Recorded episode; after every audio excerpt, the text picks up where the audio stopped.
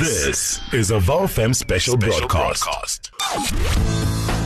The COVID Report Show, Monday to Thursday from 6 to 7 p.m. Exclusive to VowFM 88.1. Hear it. Thank you for staying tuned in to the COVID Report here on VowFM 88.1. Today we'll be focusing on mental health and the pandemic COVID-19. And we'll be talking to Dr. Ramnik Ahluwalia, who is the CEO of Higher Health SA. Mental health is one of the focus areas that Higher Health SA supports. Young adults are considered to be most at-risk group for depression. Nearly half of all deaths in the 15 to 25-year age group are due to interpersonal violence, suicides, and accidents. Dr. Ramnik Ahluwalia joins me as my guest on the COVID Report this evening. Doctor, good evening, and thank you so much for joining us. It's such a pleasure and such an honor, and good evening to everyone. Now, I'd like to get straight into it with the findings that came out of the researches that were conducted by the organizations that Higher Health SA works at. Where are we as a country in terms of mental health and our capacity to support those who suffer? Definitely, mental health is a massive pandemic, not even an epidemic like COVID-19 is or HIV is, a condition that spreads through the entire world. And sometimes the institutions of higher learning, through the stress that comes at a very young age, we've got tender age of students joining from 17 and 18 in universities, as young as 15 to 16 in our TVET colleges. Similarly, young people joining our CET colleges or skill-based learning, they're very young. They come from very difficult backgrounds. They come to this sudden environment where they have this unbound freedom. There's a lot of peer-to-peer influence of drugs and alcohol. There's a massive challenge of the academia. There's also that immense pressure of the division, sometimes in inequality between the rich and the poor in the same campus environment. And all this does affect tremendously on young lives. And I think the situation of mental health is a reality. I think it's always been considered as one of those tabooed conditions. Affects all of us, every human being in reality. But in most probably where stress, where pressures, where unbound challenges are, one experiences much bigger symptoms of mental health conditions. And to be very honest, mental health is like any other disease. The unfortunate part is most of the time, a person does not realize that he or she is suffering from a mental health disease. And that makes a disease much more difficult to corner. With now COVID-19 coming, definitely the fear of losing academic classes, the saving of the academic year, the challenges of how I'm going to adapt to a new style of learning, the fear of completion of studies, the fear of challenges that lies ahead for many, many more South Africans who might be retrenched or job insecurities that will come with this virus. So I think that will all contribute towards a massive upsurge of mental health. And I think we as South Africans, or everyone around, needs to understand that this is a reality. And we need to show a very important tool that is called prevention. We need to educate people. We need to reach out to people to make them understand what this disease is, which is COVID-19, what are the underlying mental health conditions, how one diagnoses its own condition, how does one seek out help, where does one seek out help, and how can one respond to a holistic epidemic in a much more comprehensive way. And I think it applies to our management, it applies to us as Higher Health, and it applies to your listeners and to everyone, that this is a real problem. It's a challenge that we all are encountering, everyone is.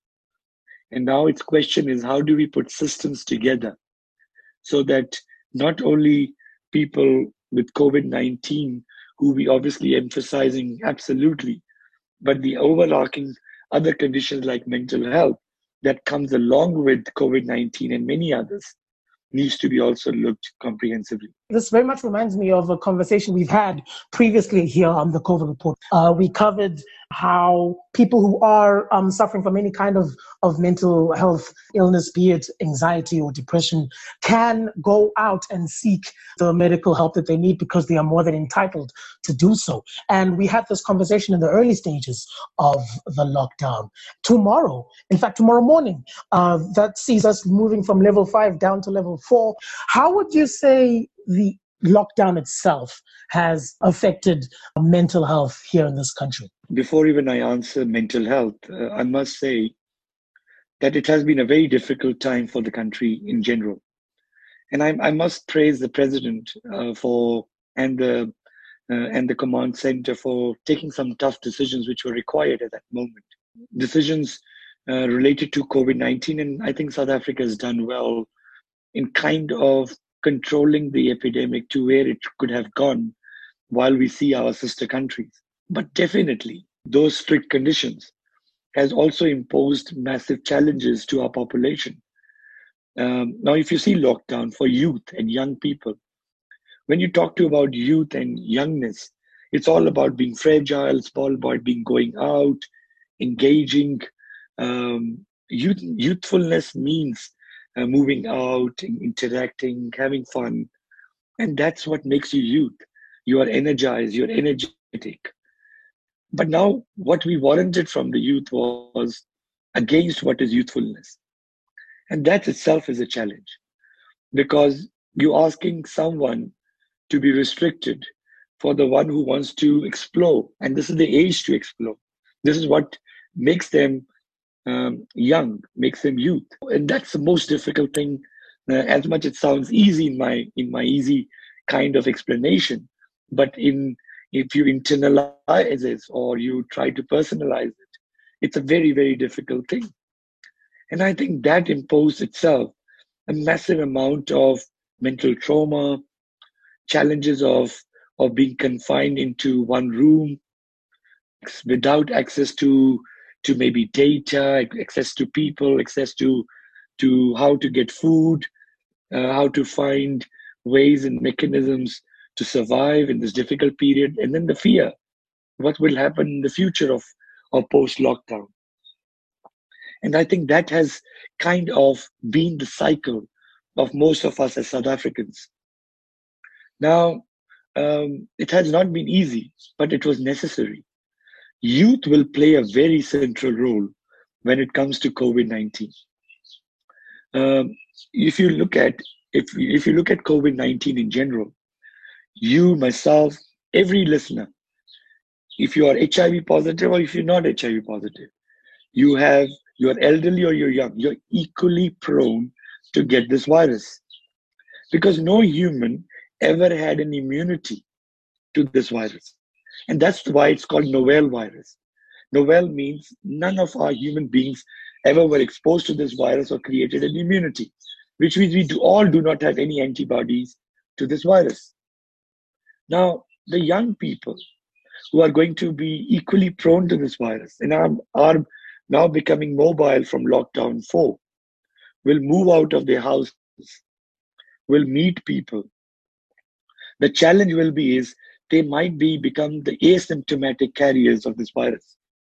When I say asymptomatic, means they might not have a severe infection and they might not have an increased severity to the form of infection, but they might be a carrier of this virus moving from one place to the other. And this virus is kind of a very fast-moving virus. You touch a surface, you get the virus. You talk to somebody who is very close to you and throw a droplet, and if you are an asymptomatic carrier and you got a virus, you pass it to the other.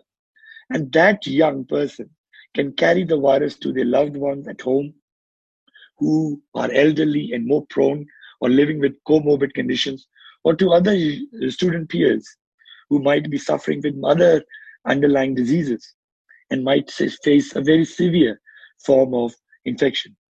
So how do you talk to a young person in this difficult time to say, be responsible? Even though it's lockdown 4, How does a young person then eventually follow all the regulations laid down in level four? Because it's not level one yet. We're still in level four, which means the risk to the community spread of the infection in many of these metros is very high. And the virus, a continent like Africa, which is a youth continent, will speak a lot to young people and will demand a lot from young people.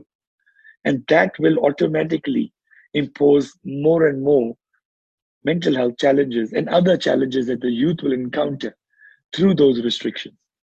And the aim will be is we need to continuously, through you, through everyone, educate young people about why, where is this virus? Release their anxieties around education.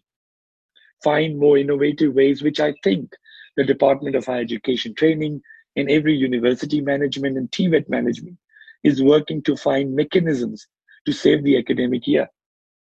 Maybe the academic year might be extended by a month or two just to ensure we completed when we started. But that should not fear you. That's something which is workable between you and the colleges. Release your fear by talking to people. Release your anxiety by understanding a disease. Release by your state of mental mind by exercising. Even if you are at home, exercise for some time. It releases endorphins, but that makes your mind calm down. So you have to find mechanism. We are hiring 10 more clinical psychologists to add to our fleet so that in every province, we can do online consultations. We can do web-based consultations if needed be. And for those, when the campuses will open, they will also come on sites. The aim is to find you means and measures. We've also partnered with South African Anxiety and Depression Society so that their toll-free numbers, their online numbers. This is all the mechanisms to find help. But for me, the biggest help you can find is yourself. Yourself by engaging yourself, educating yourself, knowing about it. And knowing about anything is very critical so that you can be proactively able to take decisions. It's not easy times. And times ahead is not going to be easy further. Because the reality is, we have to learn to live with this virus.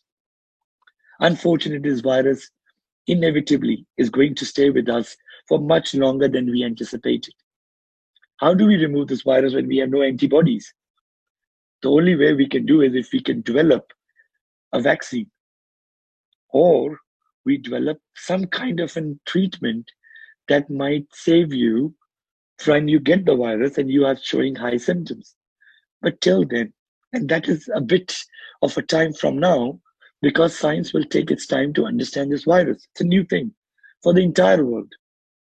So unfortunately, in such difficult times, you have to find a way to say how one survives living with the virus. And not just mental health, clinically, your own health, but most importantly, you must remember, it's through you with your loved ones.